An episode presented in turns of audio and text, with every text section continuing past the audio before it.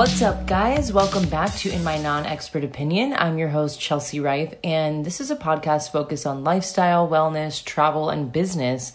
And lately, it's been a lot about living life on your own terms, starting your own business, making your side project your full time project, quitting your job and focusing on something you really love to do, just really aligning with your own interests, and again, just living life on your terms. So today we have a guest named Michelle. She founded the site holisticism.com. And what's different about this site is that it's not your general beauty, wellness update, like 10 ways to get a summer body in five hours and five days to get a six pack ab. Like that is actually what she used to do. She's an editor and she used to write those types of articles and she realized that it was just extremely unaligned with what she was doing. So, what's interesting about what I just said about this podcast aligning with what you want to do, she recognized even though she was working for major brands, writing these articles in huge magazines, it just didn't feel right. And she almost felt like she was lying. She's like, why am I writing these like fake articles basically? Like, obviously, you cannot get a six pack in five days or get bikini ready in 10 days. Like, if you are, you're probably doing a crash diet and something extremely unhealthy. So she recognized that and she had the balls to basically say, I'm done with this industry. I don't want to do this. And there's actually a huge issue. A lot of these articles are targeting rich, white, affluent women, which isn't obviously the, the target that makes up the entire wellness and beauty industry. There are a million races and genders and nationalities that all consume beauty and wellness content. So, why is it that we continue to target these affluent white women? And what's interesting about holisticism is she addresses that. Again, it's not just a site of, oh yeah, here's like a good beauty product for everybody, or here's something that can work for every nationality. It actually addresses things like racism and brands that aren't really opening up their diversity in advertising. And then it will still have a dose of, you know, wellness and beauty. It's not a completely polarizing website. And what's interesting is what I love of what she said in this interview is she says if it is polarizing and it's something that you read and you're not happy with what you're reading, then stop reading it. And that's the beauty of everything that we create now, like even this podcast. If you listen to it and you don't like it, no one's forcing you to consume it. No one's forcing you to read Michelle's content. No one's forcing you to read anything. You choose what you want to consume. And what's really important is you actively choose what you're consuming. Now, this is really hard in today's day and age because of Instagram. We're just scrolling, scrolling, scrolling, scrolling. And this is where this whole comparison issue has started to become so detrimental to our mental health. I mean, even this week, I was watching a show and I barely watched it. And I was like, wait, I missed the whole plot of the show. What was I doing? Oh, I was scrolling on Instagram and I don't even know what I was looking at. It was just like travel, an influencer, another thing popping up about a beauty product. And I realized I'm actually going to take time in the next few weeks because I follow so many people to deliberately unfollow accounts that don't add any value to my life. And this is what I mean by actively choosing the content you consume. You know, Instagram's been around for years. At some point, we just started following everything and anything that we thought was shiny and pretty and cool. But now it's becoming to a point where I'm like, why did I follow this person? I don't even like high fashion. We all know I love to be fake rich. I love TJ Maxx. I love anything that's cheap. I don't like fast fashion. I barely shop. So why am I following these influencers wearing like Chanel and going to New York Fashion Week and have fashion labels? Like that's never been my interest. And so I don't know at what point that I that I followed them and now it's time that I go and unfollow them because there is a point where even though I know I'm not interested in that stuff, I'm still looking at their content all day. And to me, it's about value. So if someone is high fashion and that's what they're posting about, then I don't mind following them as long as there's a tip or trick or takeaway or something within their content that I can apply to my own life. If it's just them walking in the street in heels, you know, with a Pinterest quote, yeah, I've seen four fucking thousand of those on my feed daily. I don't need to see that again. And so that's what Michelle realized with holisticism is I don't want to be another beauty and wellness website like Goop or any of these that are just constantly throwing out content around the richest, whitest thing you can do. It needs to have more substance than that. So this conversation got pretty deep in terms of what what holisticism focuses on, but also just racism and politics and oppression. And I definitely wasn't expecting the conversation to go that way, but it's something that naturally, as you talk about wellness and beauty and advertising, it has to come up. Like, that's why you see now, especially I think the like undergarment industry, like Third Love and all these other brands, these are some that come to mind that are now realizing like, wow, yeah, our advertising has been skinny, white, light skinned girls that are super athletic, six pack abs, like actually maybe malnutrition. Like, this isn't okay. And so that's what Michelle and I get to is how did this happen? What can we do to change it? And especially if you are a white person listening to this podcast, what you can do. Now, this is definitely a conversation that uh, it's not easy to have, especially when you're white. Like, hello, I'm white. I come from a well established family. I'm well off. I'm okay. So, you know, when you think about it, I'm not racist. I have really good friends that are all different uh, nationalities. But you start to think, well, what am I doing to support those people? Like, have I actually done anything to stop the oppression of those other nationalities or races or genders or anything. Like, just because you say, oh, I have a black friend or I have a transgender friend or I don't mind gay people, that doesn't mean you are supporting them or helping them. Like, saying that out loud literally a verbal statement does not do anything. You have to actually take action. And that's where Michelle got really specific in how we can help, especially in social media. And I even played devil's advocate and said, well, how do you feel when you're doing this when you are, you know, a woman in privilege that's white? And she gives a great answer. And I think you guys will find it really interesting. So, like I said, this podcast started with, you know, just starting your own business and living life on your own terms and getting out of industries that you don't like to be in. And it quickly turned into how we can stop oppression, uh, uh, especially right now in the United States. We we can't ignore the elephant in the room. There's a clear divide, and I found it a really interesting conversation. And I think you guys will really enjoy Michelle's content, both personally on Instagram and with holisticism. She has so much knowledge. She's extremely smart. She's extremely opinionated. And that's why I want her on this podcast because, like it's called, it's my non expert opinion. So we also need some expert opinions on here to balance that out. So outside of the interview, I wanted to give you some Australian updates. I'm moving again. I think I hinted at this last week, but I am moving. My rent is actually really high. It's, of course, high because I'm right on the beach. I only share with one other flatmate. We have everything we need here. And if you saw an Instagram post I did a few weeks back, to me, it feels like I'm living in luxury in Bondi. But to an American, especially where I just came from, you would think I'm living like not okay. What I mean by that is I don't have air conditioning, we don't have a microwave, there's no elevator. Um, what else? We don't have heat. We, um, I'm trying to think what else. It's just so much stuff that you are. Oh, we don't have a dryer. You have to go outside and dry your clothes. Just like normal things that you would have in America that come with every flat or apartment or house, like we don't have here. But to me, I'm living in luxury because I'm right on the beach. Like I said, that's really impossible to find for a cheap price and only living with one other person. If you guys remember when I first got to Bondi Beach, I was living with five other people. And then I lived with one other person because I wanted more privacy and just quiet time. And I'm such a light sleeper that I needed to find only one other roommate. But because of that, I'm paying really high prices and I'm noticing that I'm basically like house poor. Like I'm just paying all my money on rent and then I don't have time to do anything fun. Or if I am doing something fun, I'm putting it on my credit card and just driving my credit card bill up, which I had just paid off before I got here. So I'm trying to be really smart about, okay, well, yes, you could live in this nicer place, but you're also not having fun. The whole point of me moving here wasn't to just sit in my apartment. And outside of that, I'm working all the time. I work 30 hours a week at the gelato spot, and then I work one day a week at a yoga studio at the marketing department, which is basically 40 hours.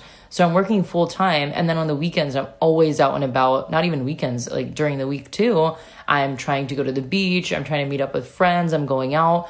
So it feels like I'm barely home and I'm paying all this money. And then when I go out, I just have to use my credit card. So it doesn't really add up for me right now. So I'm moving and I'm going to move. I'm trying to stay in Bondi Beach, but I definitely want to uh, cut the costs so that I have extra money to do fun things because it's about to be summer. And that is really weird because I'm so used to living in Chicago where right now it would be freezing, if not snowing already. And right now it's the brink of summer. Like people are starting to whip out their rollerblades, their skateboards, their bicycles. everyone's cruising along the beach, everyone's going outside, like everyone goes for dips here. I was telling my friends about this. It's just going for a dip in the ocean, which yeah, it doesn't sound bad, but it's so weird the times that everyone does it. I'm not used to it. They'll be like on their lunch break and they'll just go to the beach, run in the water for 10 minutes, fully go under, swim around, come back out, and go back to work. And I'm like, wait, what? Like your hair got wet? Did you do your makeup? Like how you're soaking wet, you're salty. And I'm from the beach. Like I grew up in Satellite Beach, Florida, a one mile beach town from like I lived right by the beach. And I don't ever remember just going for dips or, you know, walking along the beach side and being like, okay, I'm gonna run in and run out. It was usually like a full blown day at the beach. Then you go in the water, then you come back out, then you sit down. It's not just like a quick in and out thing. And I've noticed a lot of people do that here. They'll just text me and be like, hey, do you wanna go for a dip? I'm like, well, are you doing like a whole beach day? Like, not, no, I don't really want to just go in and out and then go back to work. And that's so common here. People will go in the morning, their lunch break in the evening. And it's just like a little fun lifestyle thing that I've noticed about people that live in Australia and definitely Bondi Beach that they're just always having these dips. So that's something that's interesting. I'm trying to think of lingo. I hang out with so many British people. I told you guys Australia and Bondi Beach is like mini England. So a lot of the words I'm learning are English, like Brit- British, but it's interesting because, you know, Britain is a Commonwealth of Australia. So they do use similar words. I'm trying to think of one. Oh, hundreds and thousands is sprinkles. When uh, they ask for a cup, they say dish or tub. Like this is at the gelato place I'm thinking of. They'll be like, Can I get a small tub of whatever. And in America, a tub actually means like a full gallon. You know, you get like a tub of ice cream, you're getting a full gallon, if not larger. And here, a small tub would be a small cup. They'll also say dish, which is funny to me because I'm like, a dish is a, a flat dish. And they'll be like, oh no, I want a medium dish of this. What's the other one they use? Dish, tub, hundreds and thousands. Oh, freckle instead of sprinkles. So they'll say the freckle cone, or can we get like freckles on top? And I think that one's so funny. Um, goon is another word for like cheap white wine. So they'll, or not even white wine, I think it's just cheap wine. So they'll be like, oh, another goon night, or yeah, just having some goon. And I'm like, in America, a goon is like a goober, like a silly person, like, oh, you're such a goon. And here it means cheap wine. And I'm like, oh, well, great. I'm drinking goon all the time then because it's expensive to go out here, and wine will get you drunk pretty quick. So that's what I've been doing. As far as lifestyle goes, I have found it really, really hard to be self disciplined here. And I'm going to admit that. I think this is a perfect lesson of the grass is always greener. People are probably looking at my lifestyle being like, oh my God, I can't believe she just gets to go to the beach on Wednesday. And I see her on Monday morning laying out, and it looks like she's just sitting there doing nothing and I'm definitely doing stuff. It's just you don't see it. Obviously, I'm not going to show you an Instagram story of me working five to close at night at my hospitality job, but I, I am working at night and I, I have to, you know, do that to make money to pay my rent here. But uh, that means I have the days off where, you know, I, if I don't have to work till five, then yeah, I'm going to go hit the beach. I'm going to go do a workout class. I'm going to go to a cafe. And it's hard though, because, you know, if I don't have to work till five, technically I can wake up whenever I want. So you would think, oh, that's so nice. You get to sleep in. But after a few weeks, it's not that nice. You're like, God, I could have just used that whole morning to work out, to run errands, to clean, to hit the beach, to do a, a coastal walk. There's this beautiful coastal walk that takes like two hours. And if I would just wake up earlier, I could do it in the morning. So it's, I don't have like a set morning anymore, which is quite the opposite tune of what you might have heard probably right before I moved here, I had such a specific morning routine. I worked out, I had my meditation, I journaled, I went to work, I came home, I had a ritual. Now that's like completely out the window. Sometimes I'll wake up at 7, sometimes I wake up at 8, sometimes I wake up at 11:30. Sometimes if it's nice out, I'll go to the beach or I'll sleep in or I'll watch shows all day or I'll run errands or I'll work on my podcast. Like it really is so eye opening to realize how self disciplined you have to be if you are starting your own business because the days off that I'm not working at the gelato spot, I should be working on my yoga business and my podcast. Like I should actually be in a cafe or setting up a space in my own apartment where it's like, this is what you're doing. Like, add it to my calendar, emailing, outreach, creating reports, and I'm not doing that. And I think in my mind, I'm like, oh, it'll just happen one day. And it's like, no, you have to do that. So, this is like what I'm saying the grass is greener. You might be like, oh, that's so nice that she just has all this freedom. And it is if you have self discipline. So that is like one of my major goals for the next few months, especially going into 2020. I've talked about this on podcasts before. I really don't like New Year's resolutions because to me, I think time, like actual hard timelines, are people's excuses for pushing things off. Like, yeah, in, in January, I'll get to it. Or, yeah, in the new year, I'll, I'll get to it. And it's like, you know, January is, is, just a name for a month, and a month is just a name for a period of time, and a period of time is just made up by man so that we had dedicated structure to our civilizations. I know that sounds like really far out, but I mean, think about it. Like, who made up a day? It just, the sun rises and the sun sets, the sun rises and the sun sets, the sun rises and the sun sets that could go on forever and ever. We just made up years and months and days and times so that we had some structure. So because of that, I really don't like saying, "Oh, I'll wait till New Year's" or "Yeah, next month or next week." It's like, no, let me just start tomorrow. Like if I'm feeling that way now, I'm going to do it now. So I'm really feeling the effects of like not being self-disciplined because I'm noticing it with my own progress with my podcast and yoga. Like by now I was planning to reach out to networks and try to monetize and try to just really find like partners to brand uh, brands to work with and I'm not there yet because on my days off I'm like lounging around, I'm hitting the beach, I'm doing a workout class, I'm getting my nails done. Like I'm not really dedicating the time that I need to to this. So this is a huge piece of advice for anyone looking to even start a side hustle is like on your time off you do need to be working on this and I'm trying to actually put it in my calendar so it seems more official because I, you know, everyone in business uses calendars. So if I have it in a calendar, it feels like okay, you actually have to get this done. So yeah, that's a big update. And also just I've been going out so much. I don't know what happened. It's like the ghost of my 24 year old past took over my body.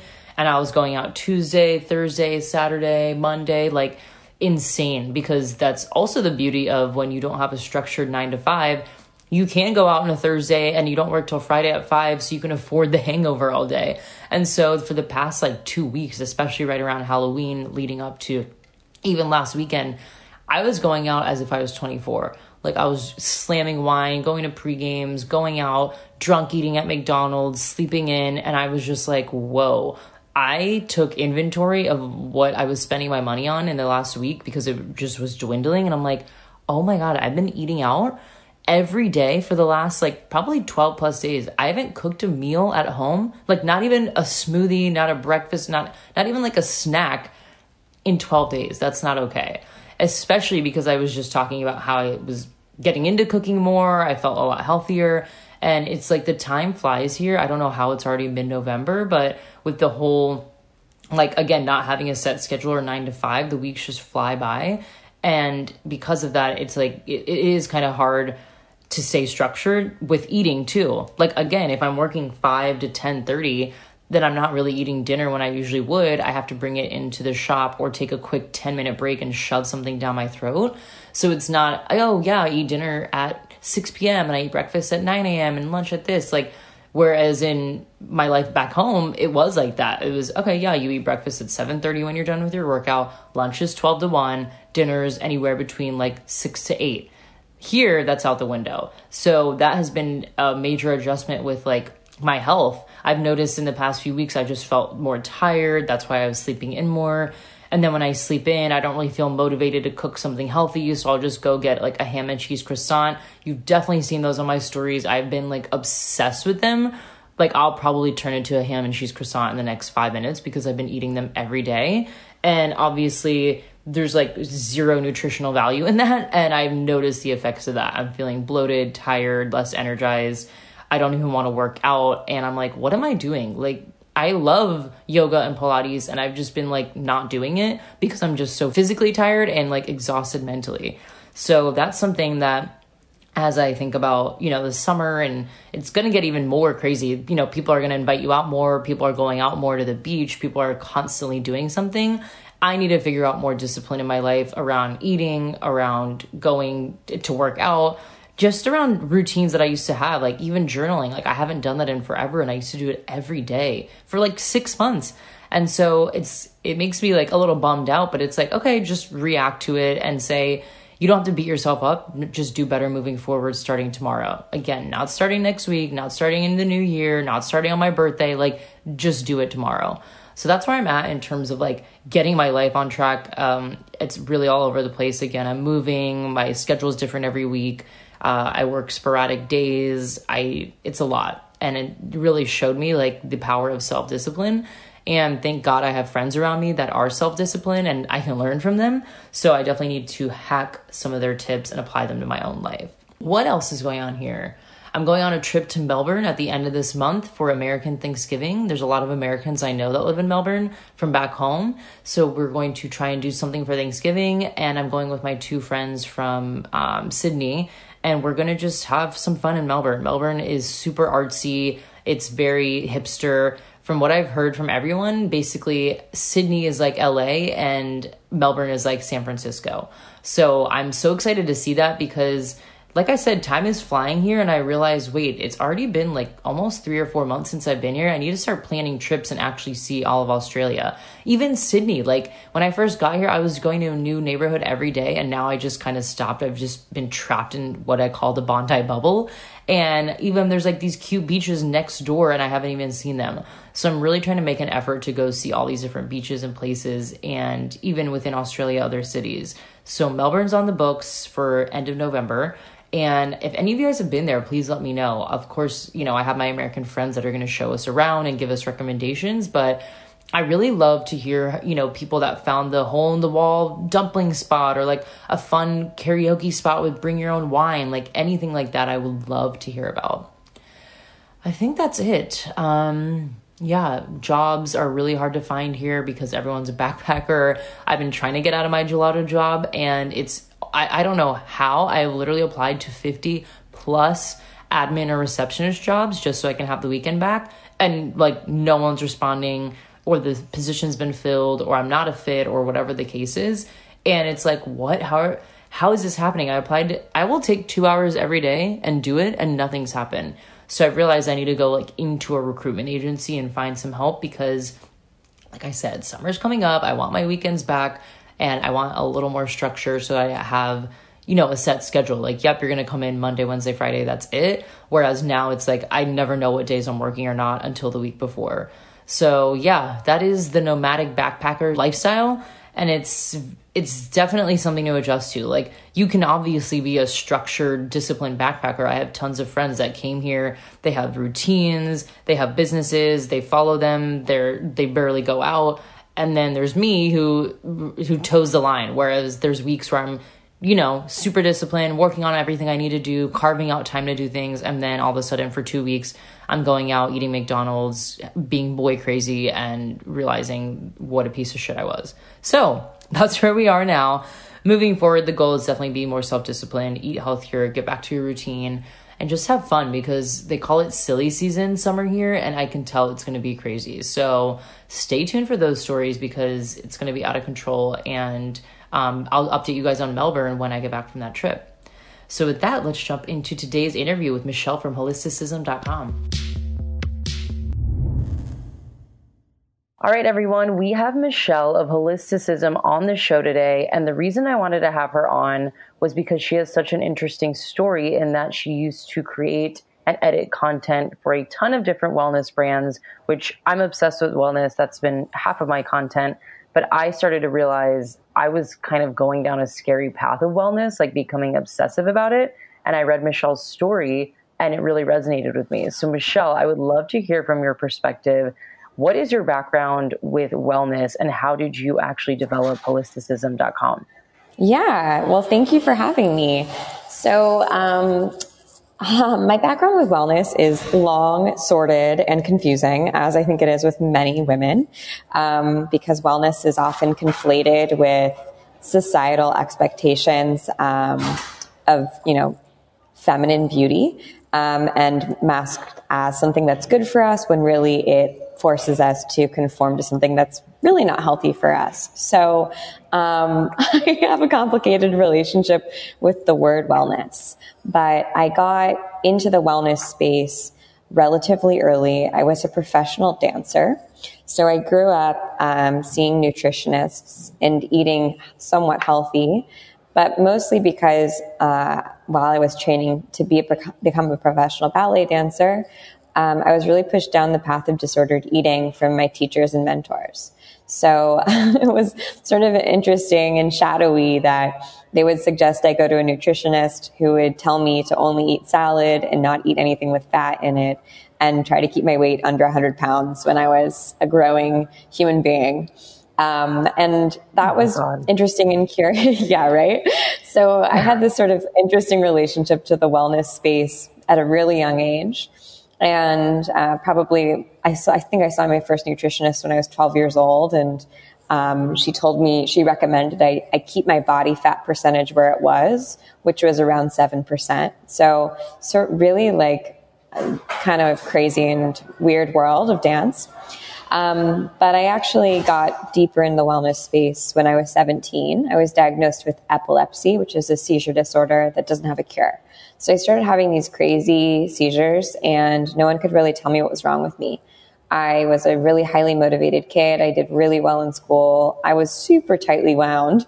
Um, and I was honestly like preparing to become a professional dancer and have a career in dance. And I was completely sidelined at probably the most important stage of my career and development right before I went uh, to school, back to high school as a senior.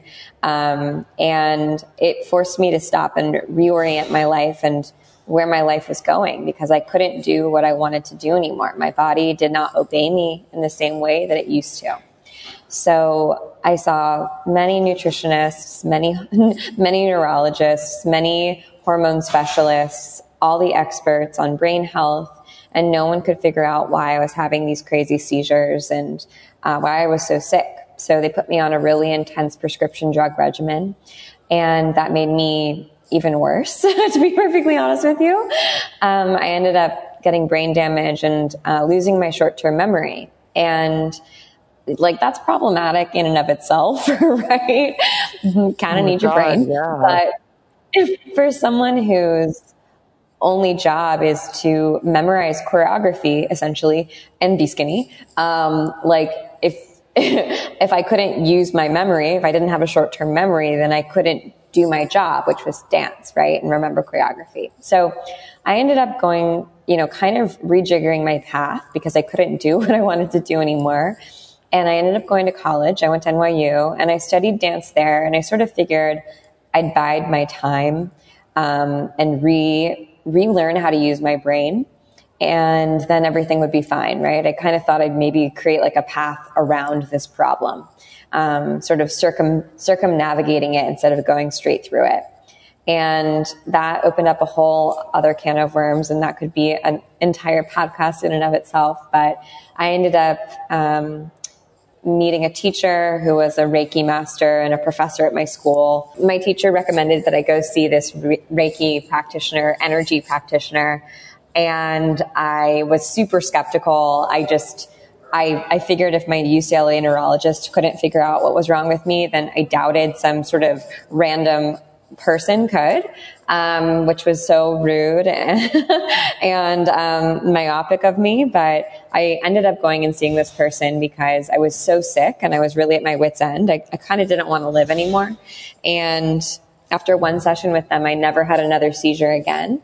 I was able to go off my medication and um, and my and be back to normal. And that was over seven years ago. Um, and it made me realize and sort of reorient my relationship with my body and my mental state and the world around me because it became clear that you know unwellness, sickness, illness, uh, dis-ease doesn't come from one place, right? It's not usually like sort of one target nuclei it's an array of things and it's it's dimensional and um, prismatic everything everything relates to something else in your life, in your body, in your health, in your relationships. They're not separate entities. They all have to do with each other.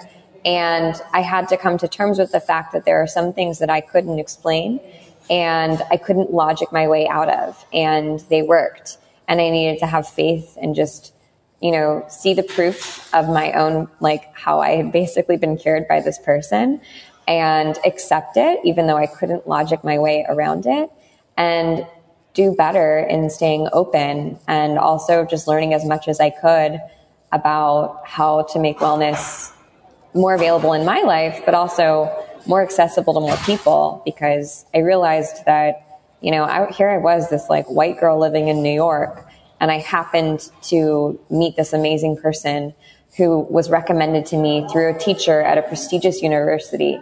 Like, talk about privilege. I was the luckiest person on the planet. And there were millions of people who were in the same boat as me who were never going to be able to have that access to care. And that felt supremely unfair.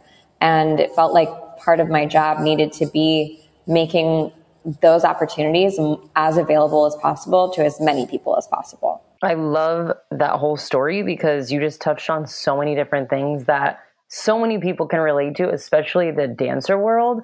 I know so many people who have suffered eating disorders from being a dancer and then being a college dancer and then trying to make it a career where they're actually still reeling from the effects of it. Like they haven't even gotten over what they went through. And I'm curious, like, what do you think it is about that community that seems to always have this one issue around weight and staying skinny and really putting that pressure on young girls? I think that obviously the dance world is it's aesthetic. So part of it we can we can sort of like ter- top level it's the way that you look and align quote unquote so the way that a body looks on stage is more beautiful quote unquote uh, when it's clean when it's longer when it looks leaner um, but on a more macro level like we're seeing athletes from nike's professional running um, team come forward and talk about how their their male coaches push them to be thinner and thinner and thinner to the point that they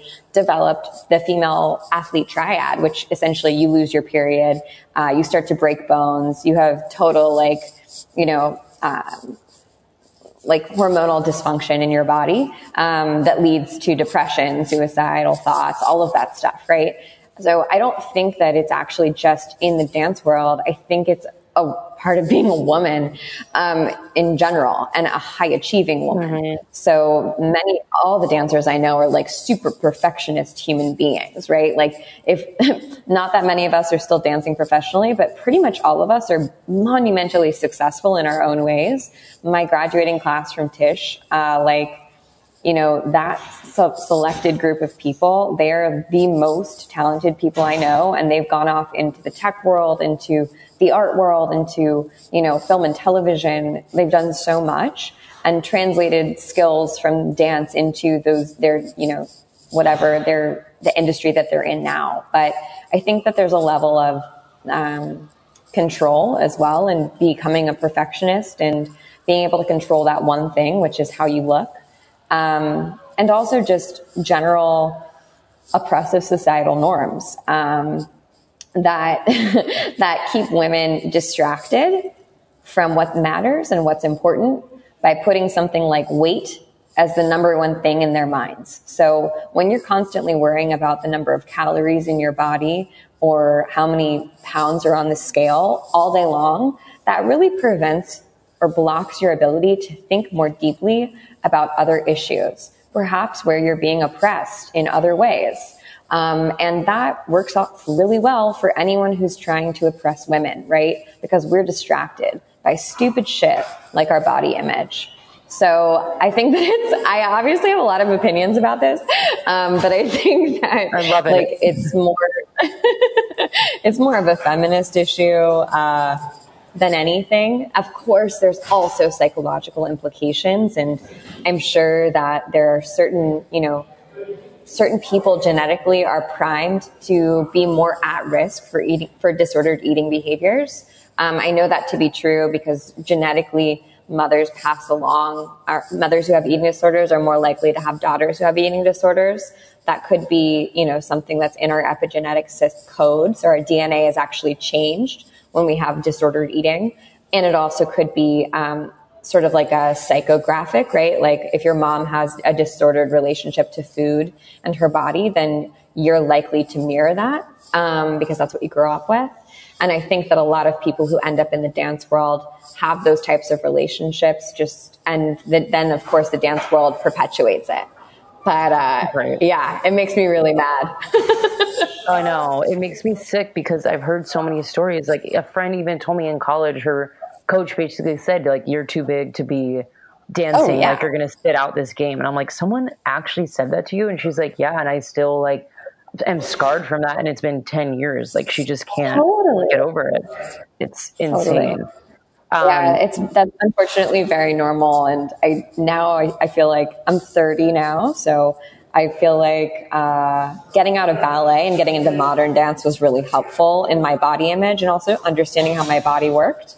Um, and having gratitude for my body was really helpful. But I still have like little flashes of, I remember a teacher when I was really young, probably 15 or 16, told me to only eat soup like that was the only thing I could eat for like oh an entire God. season because she said soup was quote unquote very slimming. So I still really like soup, but I always make this joke with my boyfriend where I'm like, oh, you know, it's so slimming. Um, yeah. But yeah, that stuff, this stuff stays with you. It's really, it's crazy. That's so interesting because there's something else that you just talked about, which I feel like I just realized in the last two weeks was obsessing over weight and scale and not actually thinking about what could be causing weight gain or weight loss. So mm-hmm. I, I, literally just did a podcast on this where I used to be a, the type of person where I had a lot of limiting beliefs around exercising, where mm. I just like partied in college. And then when I was out of college, I was just having so much fun in Chicago that I was like, oh, well, I'm just never going to be the type of person that's waking up early and exercising. That's not me. And then I got to a place when I moved home to Florida where I just became really into my health. And so I started, you know, going on meal plans and downloading guides and hiring a personal trainer and signing up for spin classes to actually the point right before I moved to Australia. I was doing two classes a day every day for probably a month, like spinning wow. and Pilates, then personal training and spinning. And now looking back, like it just hit me like that was probably overload for my hormones. And no wonder my body wasn't actually seeing a change. Like I yeah. did feel better that I was getting out of bed and committing the exercise, but the fact that I thought I was going to be, you know, ripped and toned and this and that. And I was like, why am I not seeing results? I'm doing 14 freaking classes a week. yeah, totally. Nothing's happening. And like you said, it's just because I was so obsessed with like tracking and hitting the weight goals and blah, blah, blah, that I wasn't even paying attention to like am I sleeping enough? Am I stressed right. out? Like, relax yeah. for a second. And now that I've moved to Australia, I have not been stressed out. I've been chilling. I've been eating real food. I've just been doing yoga and Pilates, and I somehow feel better and I feel like I look better. And I'm like, you know why? Probably because I'm not stressed the hell out all the time. So I would love to hear your perspective on on that whole subject of tracking and downloading apps and following plans. Like, have you dealt with that as well? Oh yeah, totally. So I I really like this idea. I, I study Jungian psychology, so I really like the idea. And Carl Jung believes that we all contain archetypes within us, and he had you know these four main archetypes, but other people, more modern Jungian analysts and scholars have expanded that archetype idea. And one of the main archetypes that most people have is the addict. And the addict archetype isn't bad, right? But because archetypes aren't negative or positive, they just are. They're dimensions of our personality and we can embody them. We can embody many at the same time. We can have one that's, you know, more dominant than another. But the addict archetype is good. The light aspect of it is to point at us where we have an insecurity in our lives, where we maybe have, an, where we're out of balance. And of course, when it's, when it's in the dark, it's like, that addict takes over and um, ends up putting other areas of your life on the back burner, perhaps relationships or the things that really matter. You lose track or focus of them because your addiction takes over. But I, I'm, I'm certainly like I have an addictive personality. Um, I kind of have a hyperbolic personality, I think. So, you know, I, I don't just listen to one book a week. I listen to like seven books a week. You know, I don't just mm-hmm. like try to grow my list for, you know, a hundred percent in a year. I want to grow it a thousand percent in a year. You know, like I, I don't just want to raise money. I want to raise like VC money from the hardest investors to get money from. So mm-hmm. that's a, that's neither good nor bad about me. It is an aspect of me that I have a complicated relationship with. But when it comes to exercise, I've certainly been sort of like in that addicted state, right? Because it does feel good. Endorphins make us feel really good. So when we exercise a lot, we're like, you know what? I feel fucking awesome. I feel amazing. I'm so happy. And often it can kind of become a balm or like a soother for, or a distraction for other things in our lives that maybe we don't want to pay attention to or we don't want to deal with, right? And I don't think that mm-hmm. that's always a bad thing. Sometimes it's good to have a little bit of a distraction to take your mind off something and to not dwell on an issue or a problem it becomes an issue when we focus and we get more in that addictive state, right? We focus all of our attention on this one area and we're in avoidance of our other areas. So personally for me, like, you know, I, I stopped dancing when I started working in tech. Um, and I was also, I'd been working in New York in the wellness space. I was a sort of like celebrity trainer and nutritionist and I was working a lot. So I was exercising a lot. I was seeing lots of clients and I looked really good, right? Like I, that was my job was essentially to look good. When I started working in tech, uh, I had to work, you know, from eight to six. So I couldn't go work out two hours a day. That felt crazy.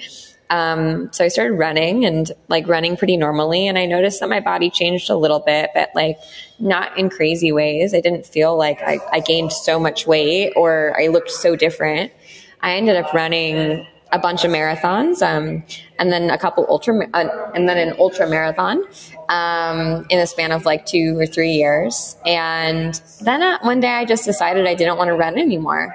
I actually had started holisticism, and I was busy, um, and I stopped running. And that was like, you know, probably two years ago. I work out maybe three days a week now, and I, I sometimes do Pilates. Like, it's it's not a lot and I look exactly the same. And I don't have like one of those blessed bodies. I'm not, I mean, I am really lucky that my body's super healthy, but I've, I was one of those people who gained weight very easily, especially when I was nervous or had stress. It, I wasn't one of those freaks of nature who could like eat anything they wanted and never gain weight.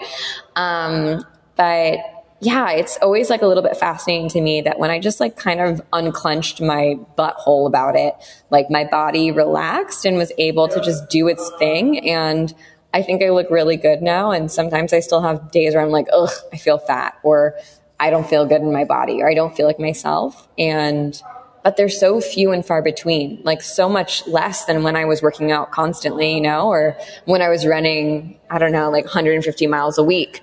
Um, and I'm like pretty I, I feel like I look the same. Yeah, that is so true that now I just gauge how I feel like generally on my energy, how are things fitting, you know, like do I feel happy, do I feel depressed? Like that kind of goes back to the whole what you were saying before of root issues.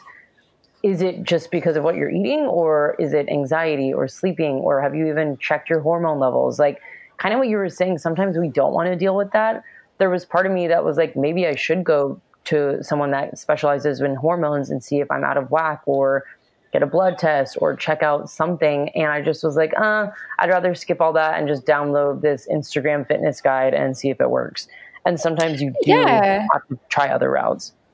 Yeah. And like, you know, I, I, I think that I think that like changing your diet can help to a degree. I think that exercising can help to a degree. I think that, yeah, of course, like going to someone who's an endocrinologist who specializes in hormones, especially if you think you have a hormone disorder like PCOS or endometriosis, that can be really important. But I just, there are like, in terms of optimization, and you know sort of biohacking which i think has become a really popular thing amongst everyone in the wellness space right of like oh i'm not eating anything inflammatory for the rest of my life because i want to like have the best brain power i wonder just you know, being sort of as, as skeptical as I am, I also have a degree in nutrition. So like, take this with a grain of salt, but like, okay, how much better incrementally actually does, uh, I don't know, eating anti-inflammatory, how much really, how much better does that actually make your life from a holistic perspective? Like just viewing it, how much like maybe anxiety or stress that you have when you go to a restaurant, you see that there's nothing you can eat on the menu. Or when you tell people and like you're embarrassed. Or, you know, like, or the fact that you're buying all these expensive foods or supplements in order to like help with whatever issue that you are, you think you might have, but you're not even sure if you do have it, right? And I think that's where wellness can kind of be insidious in the way that it promises so much. It promises to change your life, right? To make you a different, better person. But it, it isn't always that. Um, and really like the answers are not usually that complicated and they're not usually like so, so, so crazy expensive. Now, sometimes they are, you know, like my, my partner, my like life partner, um, he has brain cancer and for him, there are lots of things that we've done holistically to like keep him healthy. But one of the major things that he's done is change his diet to eating keto. And that has been amazing in improving his health and reducing his tumor growth. And it makes a huge difference for him. But he has a, is a very rare issue and a very severe issue. And I don't know if for the, for the average person, if do, going keto and how stressful it is and how othering it is and how expensive it is, if it's really worth that. But I think that that's a decision that, you know, we have to make for ourselves mm-hmm. and reminding ourselves that we have personal sovereignty and choice when it comes to our well-being and our health and that we are the ones who knows know our bodies best. You've lived in your body way longer than anyone else. You know it better than anyone else. So making decisions that are right for you based off of what you know about your body, I think is the most empowering thing that you can do. Absolutely. And actually listening to your body because I realized at some point in, you know, this whole wellness journey that I never even paid attention. You know, you just kind of scarf yeah. down food and go on your way. And it's like, wait, wait, wait. Yeah. I always oh feel uncomfortable after I eat this. I'm always burping after I eat this. I always want to pass out after I eat this. Why don't I? Ever, that's obviously my body reacting to it, but I was just suppressing it and ignoring it. And now it's yeah. like so important for me to be like, do I feel like shit after, or do I actually have energy, or how do I truly feel? Yes, it's very astute of you. And I like, I love that you said that because I teach a lot of intuition, um, just intuition work in general to when I'm talking about business but, or when I'm talking about just like being a human. And part of like just everyone has an intuition, right? But like the baseline level of intuition is listening to your body because our body is constantly giving us signs and signals and information and we're really fucking good at ignoring it. Like mm-hmm. think about the last time you really like had to pee and then you just didn't go. Like you kept oh, sitting at your desk or like you were like, "Oh, I should stop. Like I should stop driving or whatever I'm doing and I should go to the bathroom. But like you waited and you waited and you waited and you waited and you waited. But your body was giving you really specific information, like go to the bathroom, you're an idiot, and you ignored it. And we do that all the time. So much so that we don't even notice when our body is giving us information anymore.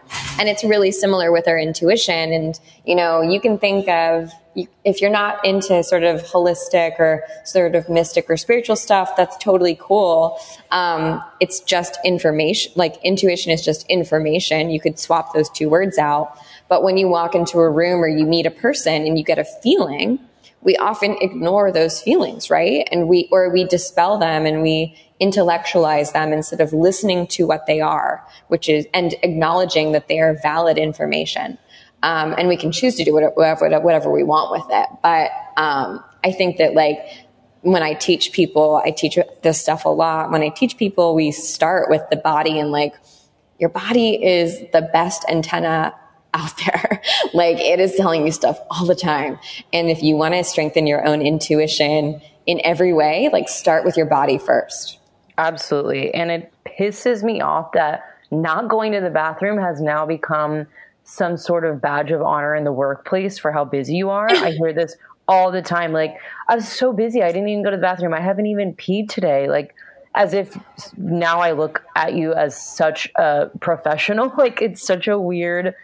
That is bizarre. Your body. Yeah, and people are like, "Oh, I just haven't gone to the bathroom." I actually remember there was an article on LinkedIn about this because that is the are, weirdest thing I've ever heard. I know. People are just like, "Oh, I haven't even I haven't even had time to pee today," and I'm like, "That is so awful." Your body is like begging you to release something from it, and you're just ignoring it to like wrap up an email that doesn't that's just stupid yeah like l- unless you are literally saving a life like you in an emergency room i don't right. think that i think that's the most narcissistic thing i've ever heard. Like right. if you i think that is so stupid. I know. That and the whole lunchtime thing of like haven't even eaten lunch today just been totally forgot to eat. I'm like you forgot to eat? That's like the only thing i think about all day. Everything my whole day is based around eating but that is a very american thing. Like i've been living in australia now for a few months and i've noticed i'm like americans we love to tout how much we work based on oh, yeah. how little we pay attention to our health apparently like we don't yeah. even skip lunch we didn't go to the bathroom we only slept four hours and worked 80 hour weeks and i'm like it's so backwards it's insane yeah it's it's definitely it's definitely going out of style. Um, mm-hmm. I think like busyness in general because it, we're just we're constantly given evidence that that does not equate to an optimized, intelligent life. Um, or like good work. Um. So I, I think that that will be a thing of the past, hopefully in a few years, especially as people become more entrepreneurial and um, sort of embrace the gig economy more and being freelancers or um, you know 1099 type of employees um, because i just don't think that that's like i think that people will experiment with their schedules and realize oh working 10 hours a day doesn't make sense for the creative work that i do i don't, I don't make good work this way i need to be more empowered to like make choices around my schedule and decisions around the clients that I take on or how I work um, in order to actually put good work into the world and not just put more garbage out into the world. But mm-hmm. yeah, I worked in tech for a really long time, so I I have a lot of problems with that sort of um, with that with what you're talking about now because I saw it a lot working in tech. Oh yeah, it's just in corporate America. It's the constant, you know, grind, hustle, do anything you can to make it happen. But I do agree, I have seen a huge shift, especially even just in the content I consume. People are now talking about sleep hygiene and and you know different ways to optimize sleep and i'm like i don't ever remember reading anything about sleep outside of just get seven to nine hours so i do see more content around all these different subjects that americans typically have issues with and i want to talk about the content that you produce for holisticism. So tell us a little bit more about what it actually focuses on and what the goal of it is. Yeah, yeah. So like I think to your point of like content's kind of changing, right? People are talking more about sleep hygiene or they're talking about adaptogens. And I think that that's fine. It's great. But the end point usually is like sleep hygiene so you can do better at work sleep right. or adaptogens so you can be smarter and you can work longer or like you know meditation so like you don't want to kill yourself so you can keep going to work you know and that seems like a little bit backwards to me um, but i i started holisticism because i was I'd worked in tech and then I was the editor, global editorial director of a wellness site for a couple of years. And I totally hated the content we were putting out. Um, if I had to write another fucking story about a bikini body workout, I was going to poke my own eyes out. and I just felt like, number one, this industry is stupid. Uh, this sort of like pseudo wellness industrial complex is dumb. It's all around capitalism and making money and selling products to people in need who are de- in like a sort of state of desperation, who will l- look for any sort of salve to fix them temporarily, right? Whether it's um, some adaptogen powder that's sex dust to make your whatever your bed bedroom feel better or whether it's some sort of essential oil blend that you need to put on that's like $75 or if it was, you know, working with this amazing intuitive woman who's $400 an hour, right? And I just felt like, number one, this is crap. Um, we're not offering people real solutions that are long lasting. And this is completely elitist and classist. And it's not for people who need it. And around the time of the election in the United States uh, in 2016, I feel like that was a big awakening for a lot of people of the how much pain and destruction was like breeding in the United States in, in human beings and how much healing was necessary for us to evolve as a society. And I just thought about the work that I was doing and I felt like I wasn't helping anyone. And maybe I was maybe contributing to the problem of keeping people stuck and complacent and not evolving and making the world a better place. Um, so I wanted to make something that talked about everything the wellness or well-being has to do with life and with living and with being being a human on the planet who contributes to society and does does for the better. Um, I wanted to talk about wellness in the context of politics and socioeconomics and you know and bring up the fact that like you know there are websites out there with celebrities faces on them hawking expensive wellness products that are completely out of touch with what people are begging for in terms of healing and, and well-being and i wanted to offer a more sort of accessible perspective to spirituality and sort of mysticism too you know mysticism is not new. It's one of the oldest oldest jobs in the world next to prostitution, right? Is mm-hmm. healers and healing and mystics and shamans. They all have a different name depending on the culture that you come from. And they've in the past however many years, 200, 300 years, been relegated to um, sort of like mystic woo woo hippie um, women that you can't take seriously, which is a misogyny problem.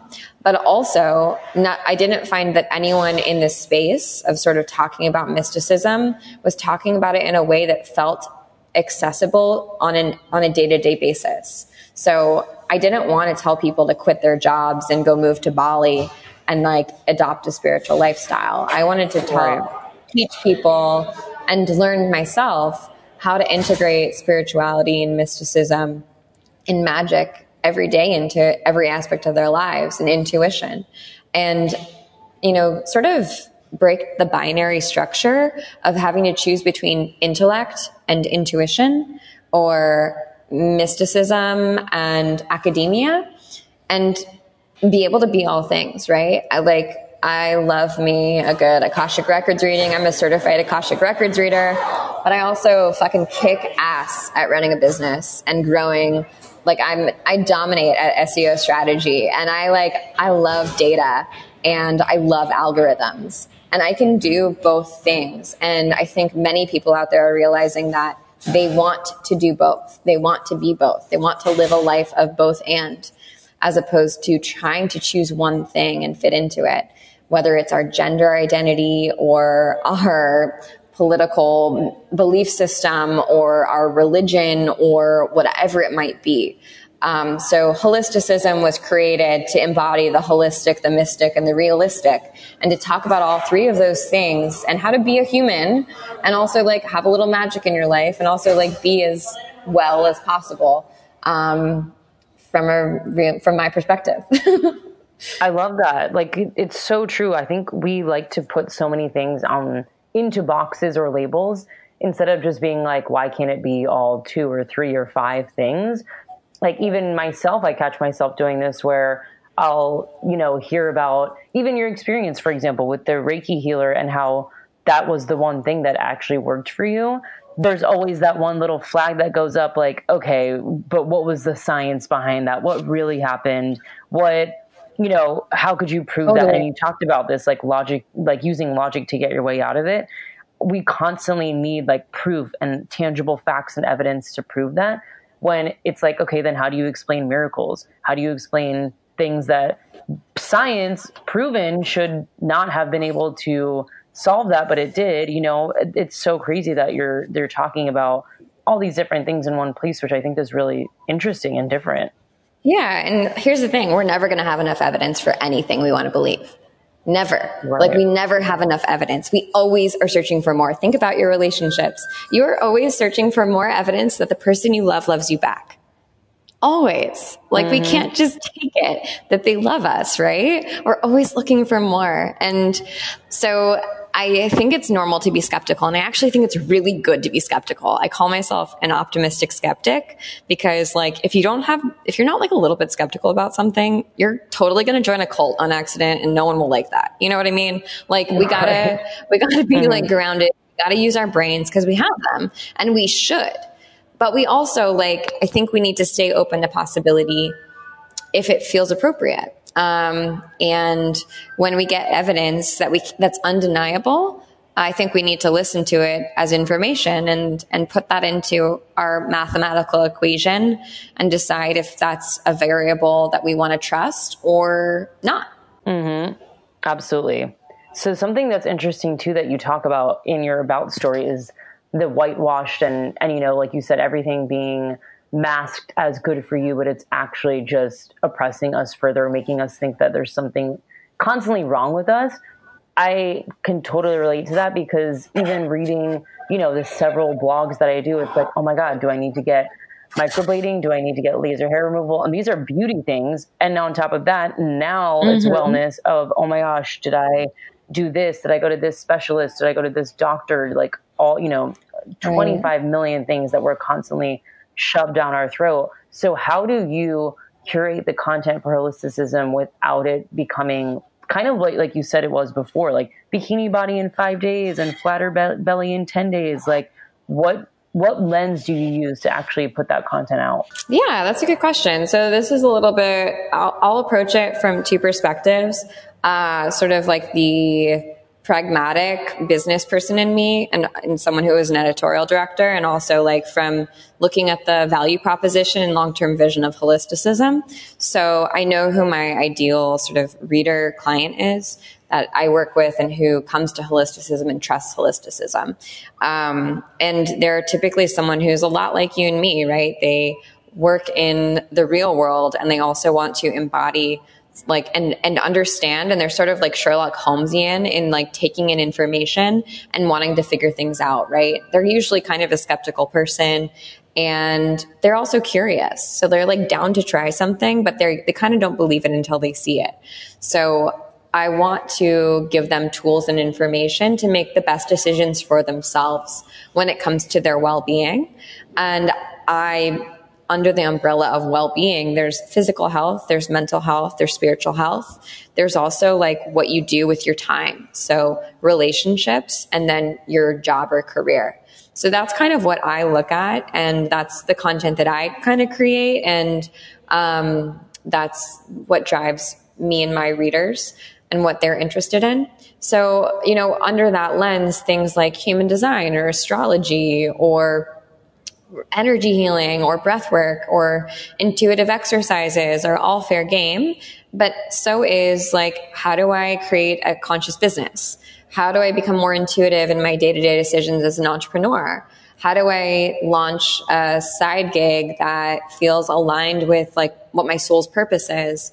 How can I use tarot cards to make better decisions um, about my editorial calendar? Like things that I do as a sort of intuitive entrepreneur to run my business that have worked really well for me personally, and I can share my own experiences, right?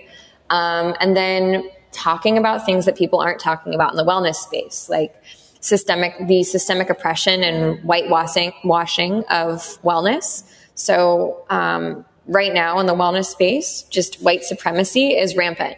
Um, like it's, it's horrifying.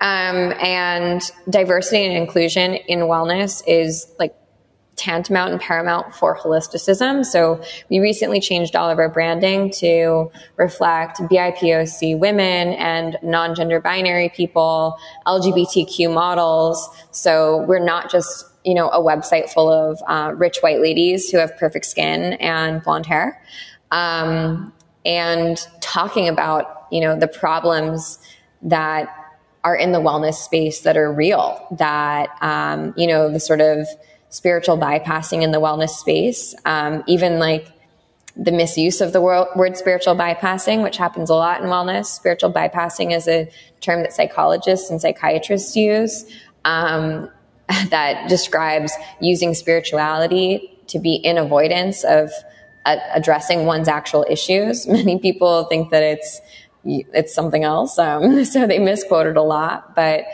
that happens. And I think what also happens in the wellness space is a lot of um, gaslighting around BIPOC um, people and practitioners who want to be in this world of wellness and well-being and deserve to be and are not allowed in because um, there are leaders and gurus and healers who get a lot of who who don't want to address these issues and uh, talk about how much of an how much this is actually an issue in wellness in general. Um, so yeah, I feel like I kind of went off on a tangent there, but I'm I'm super passionate about D, DNI in the space. Um, I don't think that anyone is doing enough, us included, and um, yeah, it, it really matters to me. And how do you make sure that you're getting all those perspectives? Because, you know, in playing devil's advocate, there might be people listening that are like, how can you talk about that if you are a white, affluent, privileged person? Yeah, good question. So you can definitely assume that I'm white, but the other perceptions that you have of me may or may not be correct. So that would be my first, my first thing I can say. Um, but just because I'm a white person doesn't mean I can't talk about diversity and inclusion in the wellness space. And in fact, I have a responsibility as a white cis cis um, presenting woman, so a woman who, uh, someone who presents themselves as a quote unquote straight or typical woman who is white, who can be perceived as affluent. Um, it is my responsibility to make space and use my privilege to bring other people into the conversation and to shine a light on issues that I see that are not just reflected to me by my BIPOC women who are in my community and in my personal circle, but also like pulling my fucking head out of my ass and noticing what's happening. You know, we have plenty of data that that shows us that algorithms are oppressive, you know, and something for example, something that I'm experimenting with right now when we changed all of our imagery to include people of color, um, basically non-white people, right? On Instagram, our reach went our reach went down significantly. And I wanted to understand where that was coming from. As someone who loves data and who also works in tech and understands data. So I started digging into that. And essentially, you know, algorithms amplify what social media algorithms amplify the content that we already interact with. So if you follow a thousand people and let's say a hundred of those people are people of color, um, but you don't ever like their stuff, you know, you don't really interact with it, you don't double click it, you don't comment on it, you don't share it, then you're slowly but surely not going to see that come up in your feed which means that you're going to have a feed full of white people who look like you. And while that might not feel problematic, or it might feel like, well, you didn't do anything purposefully to perpetuate that system of oppression, you actually did. Because you didn't go out of your way to make sure that you were interacting and supporting people of color. So something that all of us can do, especially white allies, is not just follow people of color. It's interact with them, amplify them, share what they do, um, like them, give them support because the more you do that, more, the more they're going to show up in your feed. And that's important because you need to continue to see them. But also, like, they need to continue to have reach. And if you are feeling resistant to that, if you're listening to this out there and you're like, that's not my job, that's, that's not my responsibility, that's so much extra work, well, then you're being racist.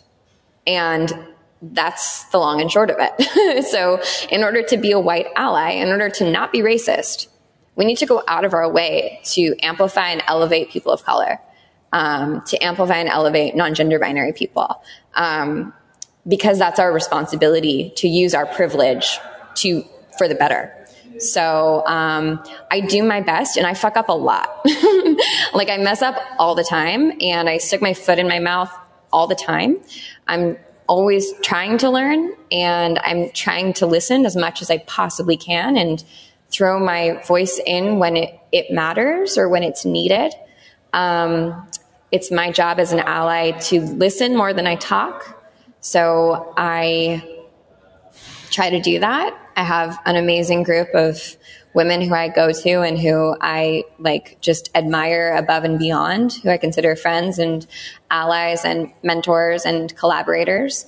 Um, and yeah, I, I ask for their advice and I try to pay them as much as I can and involve them in projects and bring them with me and uh, nominate them when I get, you know, when I get asked to be in an article um, or to be on a podcast. Um, so yeah, that's my answer to that. And I'm sure there are ways that I could do better, but that's what I'm doing right now. I think it's so responsible and productive that you a are not only having these conversations like this on a podcast but then b backing that up with what you're posting like i just saw in an email that you put out how there was racism in the yoga journal and that could be from going back to your whole point on data and analytics, you might have thought at some point in your life, okay, I can't post about these topics that are so polarizing. Like, I can't have negative feedback. I don't want people to just jump off my page. Like, how do I keep people coming back? Like, obviously, running a website is part of having people on site or downloading or subscribing or whatever the case is. So, how do you find that balance of I want people to come to my site and enjoy and, and have value and have these productive conversations, but I don't want to um, alienate anyone or, uh, you know, at the same time become clickbaity or spammy because I'm sure that's a fine line to walk. Totally. Yeah, good question. So, um, first and foremost, like I just read this really good book. It's called Everybody Lies and it's about algorithms. So if you're kind of like not into that, you might not like it, but it's, it's really interesting. It talks about racism and sexism and misogyny and essentially how algorithms perpetuate a lot of those stereotypes and those belief systems and how we could potentially use algorithms for the better. Um, and in it, there's an example of there was a terrorist attack here in San Bernardino, uh, I think two years ago, and um, it was, you know, two Muslim people were the shooters, were the active shooters. And President Obama, it must have been a while ago because President, the president was President Obama. And President Obama came on screen uh, and did a national address. And in his first national address, he talked about how like we should love our Muslim brothers and sisters. They are citizens of the United States as well.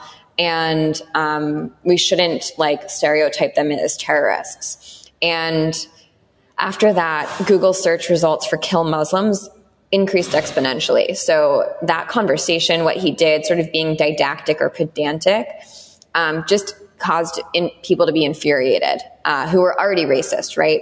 likely already racist.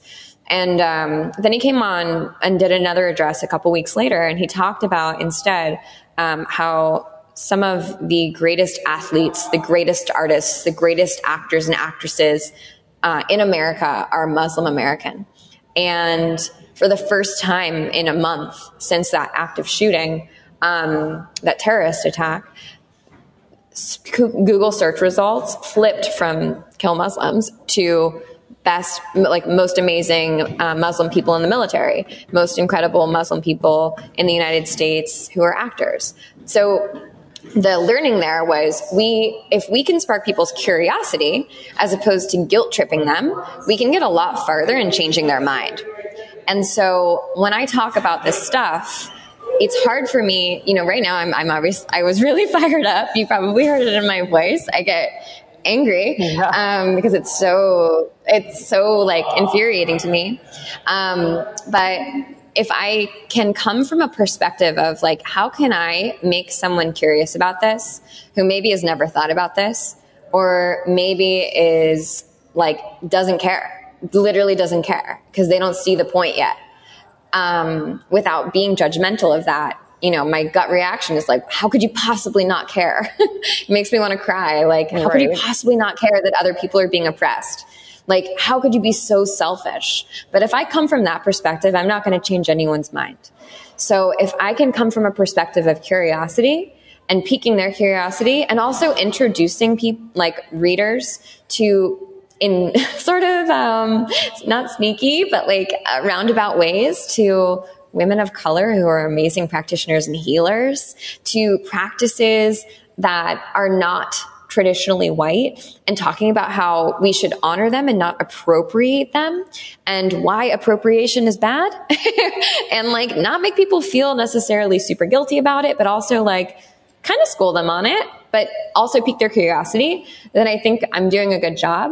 And so I can do that by talking the way that I'm talking to you right now, right? Which is like when I explain our algorithm situation, I think that's really interesting and it makes you want to know more. And it also, without saying like, well, you're racist. If you don't have, if you're not seeing black people or people of color on your screen on Instagram, you're racist. Um, by saying like going around that, right? And just saying like, well, this perhaps means that if we don't do this, then we might be perpetuating racist tendencies.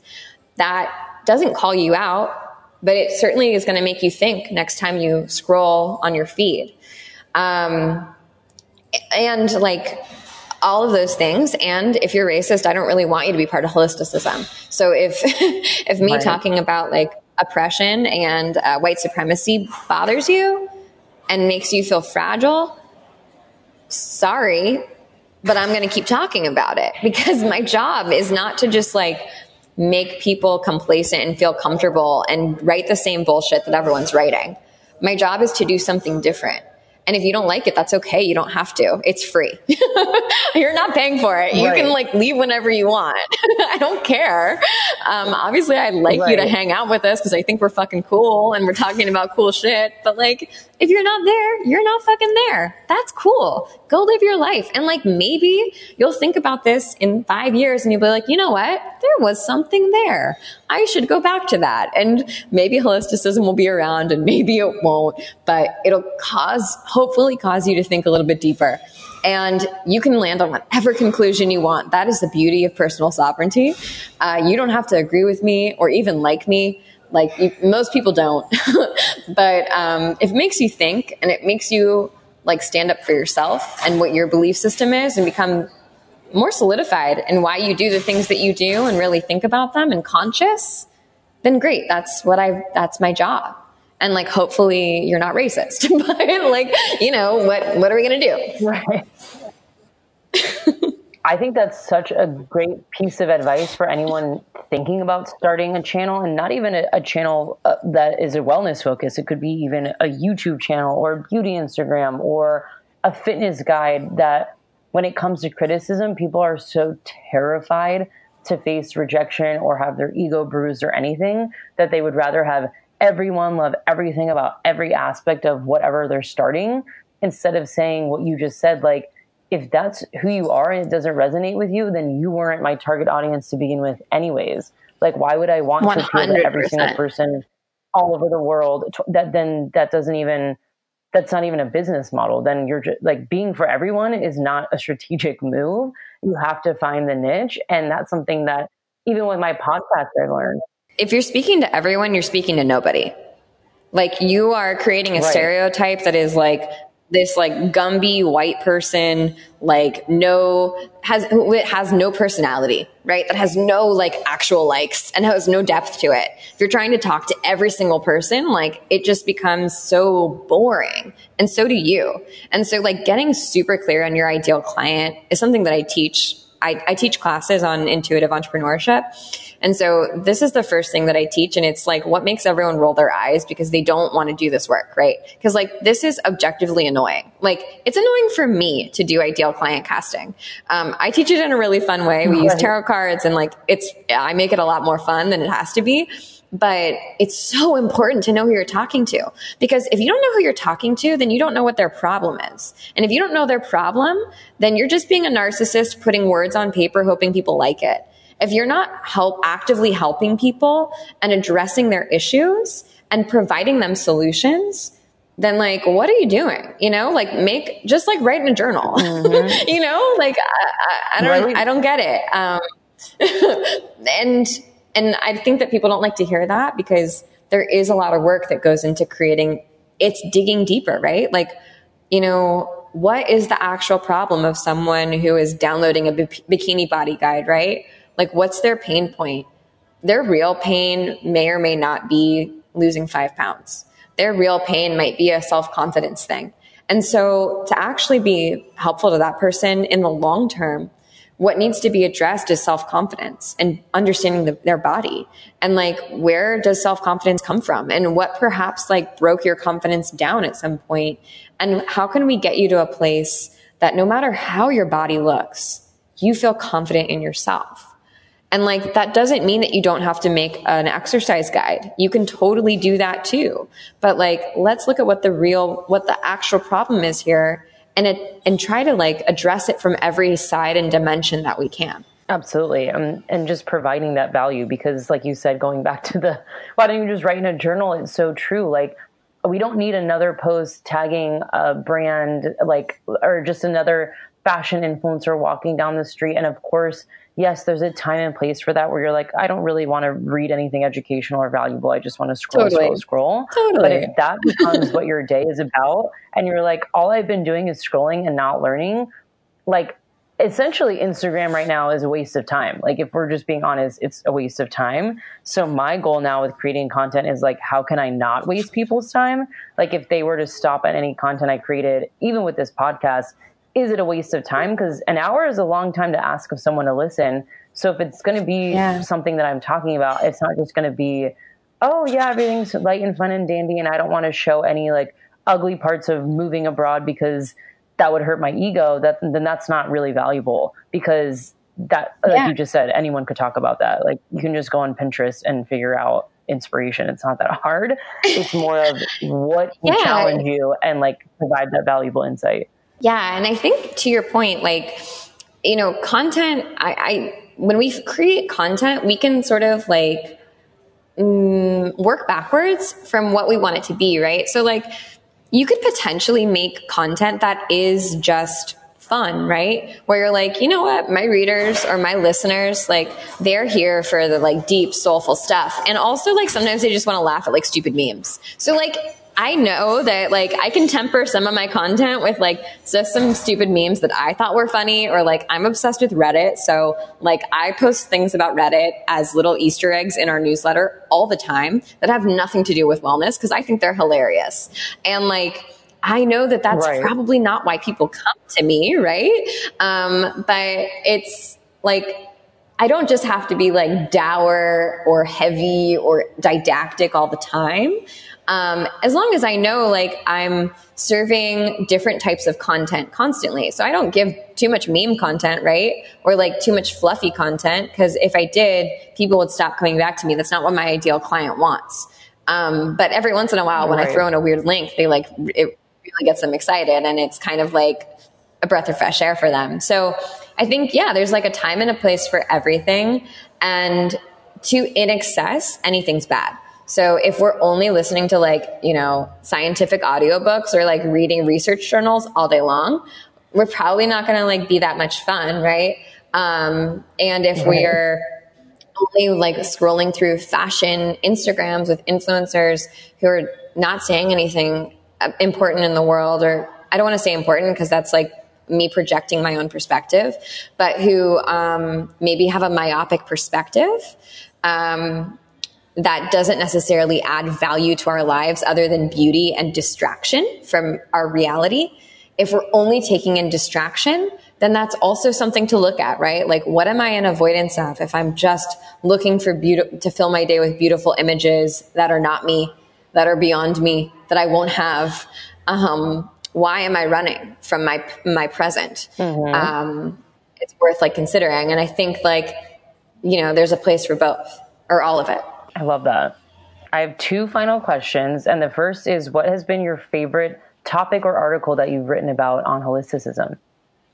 Oh my God. Um, well, okay. So I, everyone has things that they have to work on. And one of my things is showing, like showing myself. So I started holisticism two and a half years ago, and I actually started it anonymously, so my name wasn't even on it.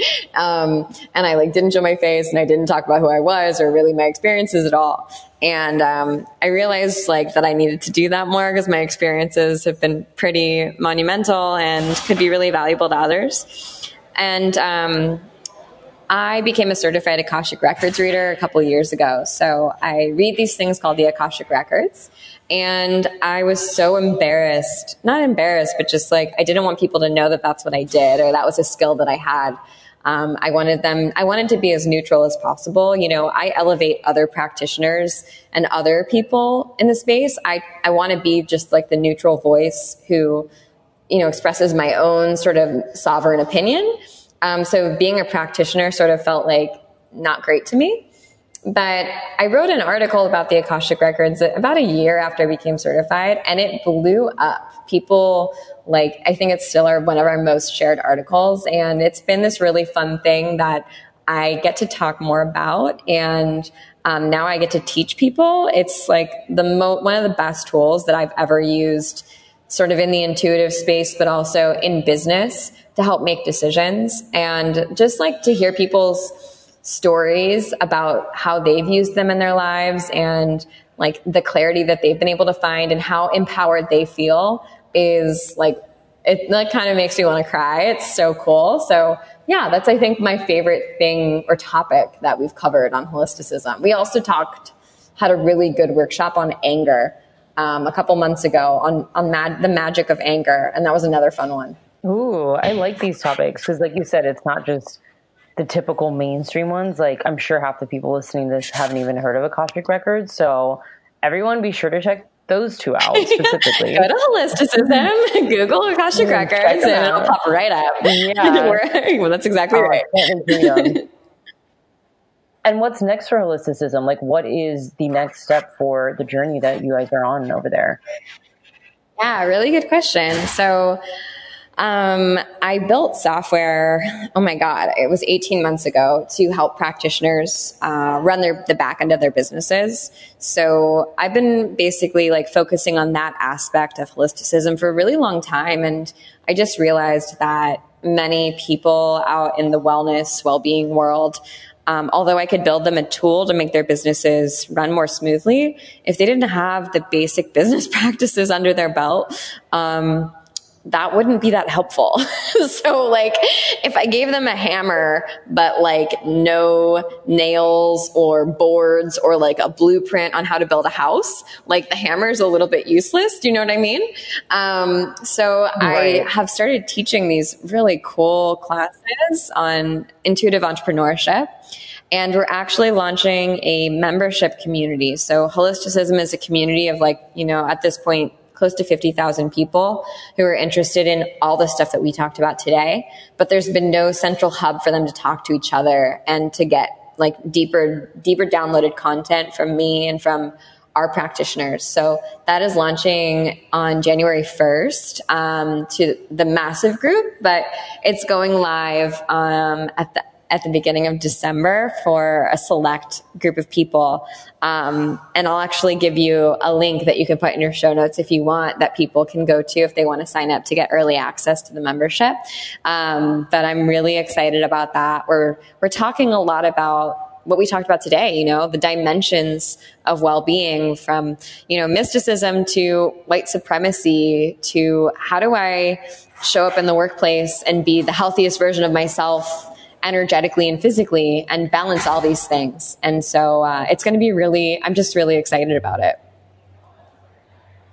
I'm so excited to get on this early access list because that sounds amazing. That's I'm in the midst right now of trying to start my own business. Even this podcast in and of itself is like a little business. So there's constantly things that yeah, I'm working definitely. on. It's, it's funny that you're saying all this because I just talked about all this in my last podcast, like the whole just letting go of the tracking and the over, you know, over analyzation of your weight to starting your own business and, and really letting go of limiting beliefs because that is a whole other podcast in and of itself. But oh, it sounds oh, like yeah, you sure. have nailed down, yeah, nailed down some type of market where people can, like you said, just trust their intuition because I think we're all capable of something amazing. We just convince ourselves out of it. Hundred percent. And like we, we often just don't have the tools available to us to take the next step. So we have one sort of micro failure and then we stop. And like, like my, you know, when I started holisticism, and I know that we're getting to the end, so I'll try to wrap. But like, I wanted to start this business and I wanted to raise money. Uh, and I ended up raising a lot of money and actually giving it back, which is a different story. But um, part of what I wanted to do was like, so many people were like, oh, you could have a nice little business where you make, you know, a couple, maybe you make six figures. You could make a coaching business. And I was like, fuck you. If I was a dude, you'd be like, you could have a million dollar, billion dollar business. And so I wanted to sort of reframe and inspire women, if they wanted to, to think about what they would do if they were sort of limitless in terms of like dreaming and also actually being able to put something into action. And I think that most, at least for me and a lot of the women that I've talked to, we've been told our whole lives to like think smaller um, and to expect less. And I, I don't believe in that. Um, I believe that we can do whatever we want and whatever we set our minds to. And it's my my job to arm you with as much information as I possibly can to help you fulfill whatever it is that you want. Whether it's creating a billion dollar tech business or it's creating an awesome podcast that people love or it's, you know, being working in a regular company and then like having an awesome coaching business on the side. I love that. I am obsessed. Where can people find you and specifically the website? How do they download or subscribe to the newsletter? Tell us all the details. You can go to holisticism.com and we're also on Instagram at holisticism and you can grab the newsletter just by signing up on our site. It's the very first thing that pops up. We also have a ton of resources that are free that are in all of our blog posts. So if you go to a blog, there's usually something you can download for free that's really valuable, whether it's uh, we just did a, a guidebook on how to get through Mercury retrograde in Scorpio by looking at your natal chart. So an astrologer helped us build that. Uh, we have some really cool stuff on the site that you should download that's totally free. We do virtual workshops um, that are usually 10 to $30 that you can sign up for. Um, and I'll give you a link uh, to, I'll, we'll put it in the show notes, but the pre, pre sign up for the membership will be available too. So would love to have you on there so you can know when it goes live. It'll be a limited number of memberships that we have available because they all come with an Akashic Records reading. So, um, so we have to put a cap on them. But yeah, I would love to have you. And you can also email me at michelle at holisticism.com if you want to reach out personally. Love that. Thank you so much for coming on the show, Michelle. I cannot wait to get into all the stuff on holisticism. Like I said, I read the email all the time. It's so valuable. So everyone make sure you're signed up for that newsletter as well. Thank you so much. I really appreciate you taking the time and uh, yeah, thinking of me. Absolutely. This is so exciting. I'm so glad we had this conversation. Thank you. Like I said in the intro, that interview went all over the place in a good way. I think it was a really productive conversation to have. And it was really eye opening. Like, I didn't even realize the whole issue around racism and algorithms, which is interesting because that was the industry I worked in for six plus years and it just shows you like how blind I was just because I'm a privileged white person. And to me, I'm like, oh, whatever, you know, I have friends in these areas. It doesn't really matter. Like, I don't really need to actively do anything. I support people, blah, blah, blah. And it's like, no, I need to actually take a step further and really take a hard look in the mirror. Like, am I part of the problem or am I doing anything to fix it? Because if not, maybe I can change something.